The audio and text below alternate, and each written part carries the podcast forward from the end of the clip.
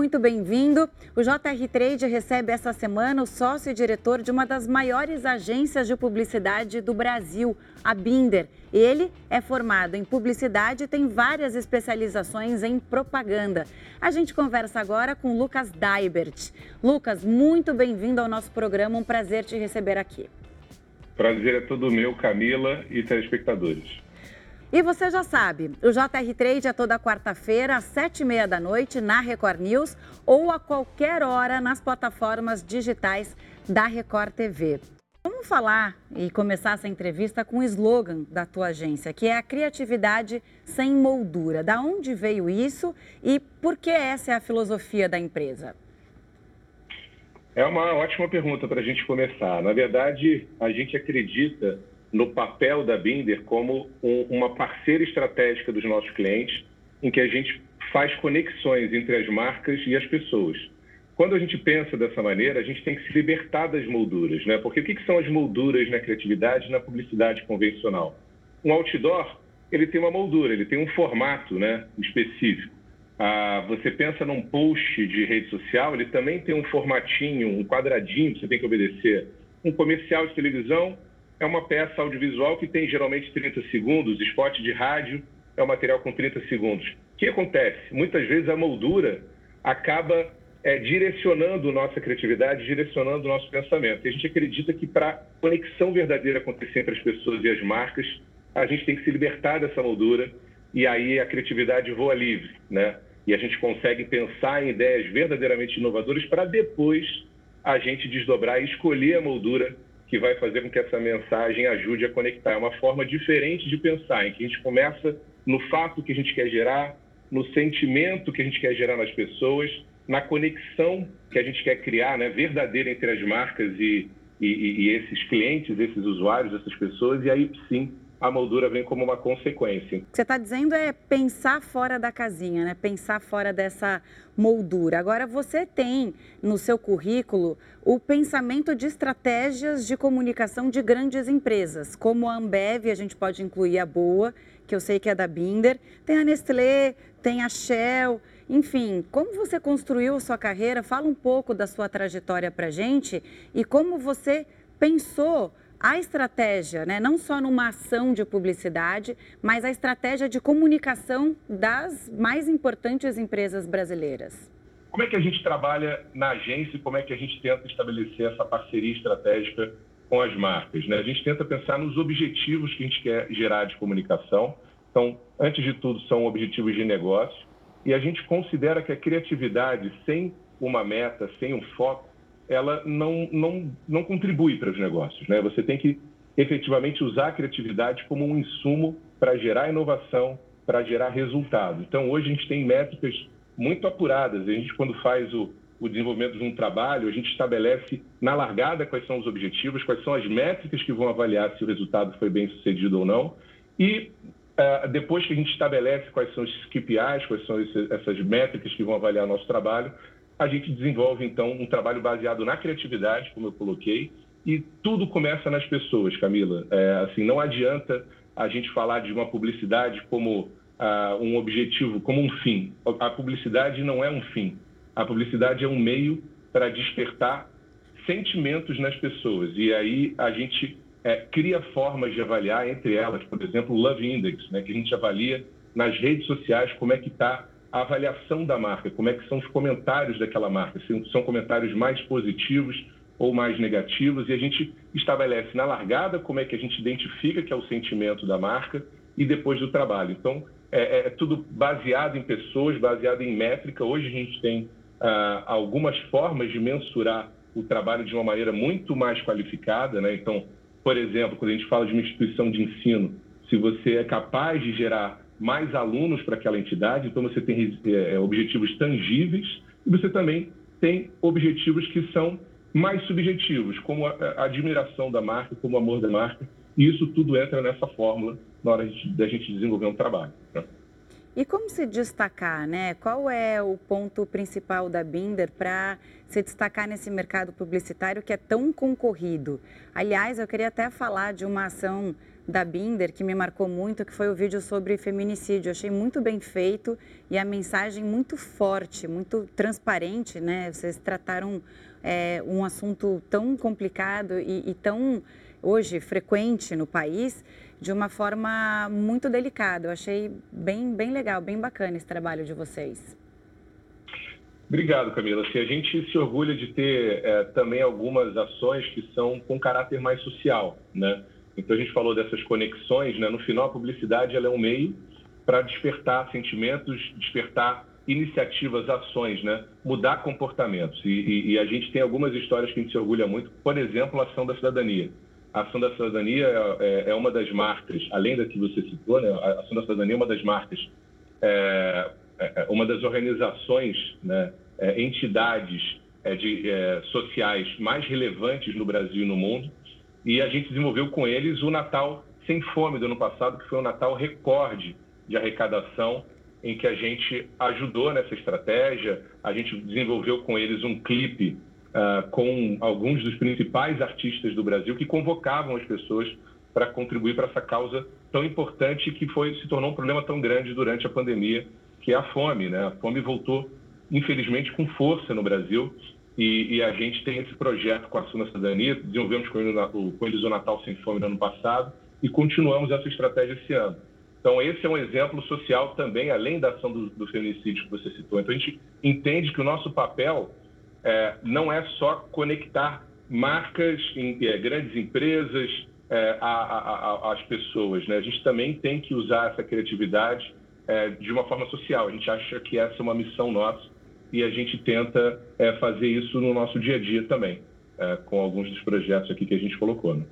Acho que hoje o público em geral, ele cobra um pouco mais de engajamento social da marca, né? Tem que ter mais do que simplesmente a propaganda, e sim um motivo de você estar lá e querer ajudar, né, socialmente. Já que você citou a fome, mas a gente pode falar de muitas carências que o país tem. Então, acho que o público hoje cobra, é uma cobrança mesmo, né? Eu acho que essa é uma evolução da sociedade como um todo, sabe? A gente fica muito feliz. Uma parte do meu trabalho hoje, eu sou curador da Brasil Varejo. Brasil Varejo é uma empresa que leva executivos, a gente fez uma parceria, Binder e Brasil Varejo, e a gente leva executivos e empresários para alguns dos festivais mais importantes de conhecimento e inovação que tem no mundo, como a NRF, que é o principal evento de varejo no mundo que acontece anualmente em Nova York, como o SXSW, que acontece em Austin, e como o Web Summit, que é um festival de tecnologia que acontece em Lisboa. O que a gente escuta nesses festivais, né? O que é a pauta recorrente? Esse aspecto das marcas assumirem posicionamentos mais transparentes e mais verdadeiros.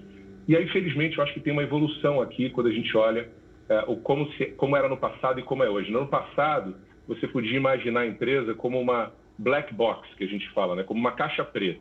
E aí o CEO da empresa ou o diretor de marketing colocava a embalagem que queria nessa caixa preta, né? E vendia isso para o público. Ó, eu sou assim. E vendia isso por meio da comunicação, da embalagem, do posicionamento da empresa. O que acontece hoje? Hoje a gente fala que é uma glass box, né? É uma caixa de vidro. Se você não for aquilo efetivamente, as pessoas não vão comprar. Você tem um trabalho, por exemplo, da Lowe's, que é uma marca importante de material de construção nos Estados Unidos, em que ela tomou medidas muito significativas para tentar gerar um impacto social no momento que os Estados Unidos estavam sofrendo muito com a pandemia. A gente sabe que os Estados Unidos chegou a ser o epicentro da pandemia no mundo, então você tem várias empresas que mostraram um propósito para valer ali. Então não adianta você no propósito ou na sua parede você ter um quadro que fala que a sua missão é cuidar das pessoas, que você gosta de gente, né? Num momento como esse, principalmente quando você tem uma pandemia assolando o mundo, você precisa mostrar na prática que você tem esse compromisso, que você se preocupa. E felizmente, a geração que está chegando, que a gente chama que é a geração Z, que são os jovens que vão de 10 anos a 24 anos, eles são muito mais atentos a isso, né? Então, acho que existe esse espírito do tempo que a gente tem que entender, que hoje a sociedade exige que as marcas se posicionem. E nesse ponto, eu acho curioso, porque o Brasil não tem essa tradição. As marcas brasileiras costumam ter muito medo quando, de repente, uma marca vai na, uma pessoa vai na internet e questiona a sua marca e sobre uma determinada posição que você assumiu. Na verdade, ter um posicionamento é isso. É muitas vezes você não agradar a todos, mas você escolher o caminho do que você acha que é certo. As pessoas não querem mais só comprar os produtos e serviços daquela marca. Elas querem saber o que a marca pensa para efetivamente avaliar se vão se relacionar com ela ou não. Era como se no passado a gente permitisse uma divisão dos mundos, né? O que a marca realmente é, como ela trata funcionários e como que ela se apresenta. Hoje, isso está exposto. É uma caixa de vidro. As pessoas estão vendo. Só para a gente citar um exemplo, isso foi pauta do SXSW, que é um dos festivais que eu mais admiro, que eu mais gosto de estar, que acontece em Austin, né? Quase fui ano passado. A pandemia acabou com meus planos, infelizmente. Esse é o que eu mais gosto, assim, porque eu acho que tem mais diversa a discussão, né? Então, assim, você tem... A gente não tem nem parâmetro do que é um evento semelhante no Brasil, porque você imagina, a Austin não é uma cidade tão grande assim, mas ela para completamente. Então, você imagina que é uma cidade que, por completo, para por conta desse festival. Então, os principais hotéis, você tem centenas de discussões acontecendo simultaneamente. Uma das palestras principais que tomou o auditório central do SXSW foi de uma engenheira de software do Uber, que estava nessa empresa, enfim, uma empresa super reconhecida, não sei se eu deveria citar o nome, mas enfim, isso é público, porque foi discutido no SXSW, e ela admirava a empresa, trabalhava na empresa que era considerada uma das empresas mais modernas, com um aplicativo que ia mudar, né, por completo, assim como mudou o transporte no mundo, e ela, estando na empresa, identificou que existia uma cultura de assédio moral em cima dos funcionários, uma cultura machista, em que as mulheres não tinham tanto espaço, e ela denunciou aquilo, né? Então, você imagina, do lado de fora, as pessoas admirando a empresa, e do lado de dentro, problemas sérios que essa engenheira de software denunciou, e ela iniciou um movimento chamado Me Too, né? Em que várias mulheres pelo mundo, inclusive várias no Brasil, se sentiram empoderadas para também denunciar assédio moral, assédio sexual. E isso virou um movimento transformador no mundo corporativo. Olha que interessante. Então, aquela história da transparência. Então, a gente não só identificou o que acontecia nessa empresa, como teve a oportunidade de identificar várias outras situações de assédio, porque começou essa onda em que as mulheres se sentiram empoderadas, felizmente, para denunciar isso. Então, é o que a gente acredita, né? Assim, as empresas vão ter que lidar com essa nova realidade em que o que você faz dentro de casa repercute fora. Quando a gente fala de colocar, isso é muito moda hoje, né? É uma empresa people-centric, né? Que é uma empresa que bota as pessoas no centro. Não são só seus clientes, são também os seus colaboradores, né? Porque se você não tiver essa visão para os seus colaboradores, você não consegue entregar no final para os seus clientes. E é por isso também que a gente olha muito para o nosso, hoje, corpo, né? Assim, a gente sabe que o nosso corpo de colaboradores é o que faz a empresa. A gente tem 138 funcionários e, felizmente, assim, a gente roda uma pesquisa que é do Great Place to Work, para saber como é que anda o clima na agência, e já são 9 anos que a gente está entre as 5 melhores agências para se trabalhar no Brasil, com mais de 100 funcionários. Então, é uma coisa que dá muito orgulho para a gente. Quero também que você fale sobre a pluralidade e a diversidade, que também são bandeiras importantes dentro da Binder, mas depois do intervalo, tá? Fica aqui com a gente, porque o JR Trade volta em instantes. Até daqui a pouco. O JR Trade está de volta e hoje o nosso convidado é o Lucas Daibert, da Binder. Lucas, a gente estava falando antes do intervalo sobre a forma como lidar com os próprios funcionários, também porque é a construção da sua própria marca, né? Da própria agência. E a diversidade e a pluralidade também são bandeiras de vocês. Como vocês colocam isso na prática, no dia a dia da agência? A gente estava comentando sobre as discussões, né, nos grandes palcos do mundo, como o SXSW, Web Summit, NRF. O que a gente tem visto muito, né, nessas discussões? a importância da criatividade, da diversidade como insumo para a criatividade e para a performance, né? Na verdade, a diversidade, ela gera resultado para a companhia. Então, a gente tem que parar de olhar para a diversidade como uma coisa, eu vou estar cumprindo a minha cota social se eu fizer isso. Não, de forma alguma. Na verdade, você precisa da diversidade porque você precisa de diferentes pontos de vista para aí sim você construir a inovação que vai te levar a resultado. A gente tem a maior parte da agência sendo formada por mulheres, né? A gente tem um programa, um comitê, que é um comitê de diversidade. Então, a gente traz colaboradores de diferentes lugares, de diferentes formações. Hoje, isso é muito positivo, porque a gente já trabalhava no modelo remoto, né? Hoje está se falando muito nisso. Não, porque o trabalho remoto permite que você puxe pessoas de diferentes lugares. A gente já tinha esse software, né, digamos assim, rodando antes da pandemia. Então, não à toa, a gente se ajustou muito rapidamente a essa nova realidade. Então, o nosso time está espalhado pelo Brasil todo, né? Até é engraçado, porque a nossa sede está no Rio de Janeiro. Como eu falei, a gente tem 138 colaboradores. Tem muita gente que pergunta, não, mas quantos funcionários, quantos escritórios? Claro que isso ainda é muito importante. A gente tem escritório no Rio, a gente tem escritório no interior de São Paulo, São José dos Campos e em Brasília. Só que hoje isso é uma inteligência em rede que opera no Brasil inteiro. Então, a gente usa esse know-how e essa capacidade de enxergar com diferentes pontos de vista, né, por conta dessa diversidade que a gente tem de funcionários, a gente usa isso como um ativo verdadeiramente, né, para chegar na criatividade e na inovação. Só um time diverso é capaz de proporcionar a verdadeira inovação. E qual é a vantagem de você ter um sistema híbrido ao trabalho, né? Porque vocês já estavam com isso, a pandemia deve ter acelerado, mas vocês já estavam com uma estrutura para trabalhar dessa forma. Qual é a grande vantagem hoje desse sistema híbrido? Olha, hoje, para você ter uma ideia, Camila, a gente ainda, por precaução, a gente está orientando nossos escritórios, estão abertos em São José dos Campos, em Brasília, e a nossa sede no Rio de Janeiro. Estão abertos, mas a gente estimula as pessoas a trabalharem de casa, porque a gente tem todos os insumos, né?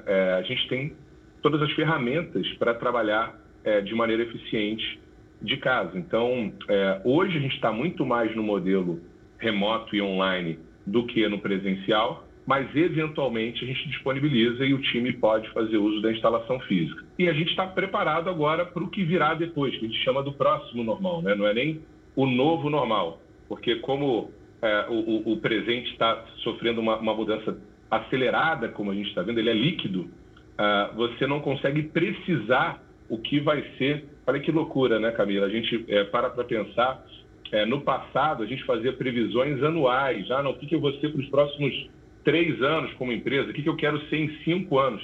Eu acho que todo mundo que está ouvindo a gente aqui sabe a dificuldade que é você colocar no papel o que vai ser o próximo semestre, muitas vezes. Então, acho que esse futuro é realmente híbrido e a gente vai ter que se adequar cada vez mais a essa realidade. Mas o presencial não vai desaparecer. A experiência presencial ainda é muito diferente, né? Não à toa a gente vê marcas como TikTok, como Netflix, abrindo espaço, né? A gente está muito na espaços físicos, a gente está muito na NRF, né? Eu sou um curador da NRF, como eu falei, do grupo da Brasil Varejo. E muita gente pergunta, mas a loja vai acabar? A loja física vai acabar? Não, claro que não, mas ela vai se transformar. Ela não vai ser mais o que era, porque ela precisa ser esse lugar de experiência. Eu preciso ter uma razão para ir a uma loja, né? Aquela história, as pessoas não precisam mais ir à loja, então você precisa fazer com que elas queiram ir à sua loja. E para as pessoas quererem ir à loja, você precisa oferecer algo, uma experiência realmente diferenciada. E a loja é um passeio, né? É uma coisa que você vai com o tempo, que você quer viver aquela experiência. Agora, como transformar essa vivência da loja física em uma experiência aprazível? Assim, se for para ser transacional, você vai sempre perder para o e-commerce. Pensa que no e-commerce eu tenho uma pesquisa que eu posso ir a qualquer loja em segundos, faço uma pesquisa de preço, compro pela melhor alternativa que me traz um frete grátis em menor tempo ou que eu possa buscar na loja. Então, assim, se é só a transação, se é só ter o produto, eu compro pela internet.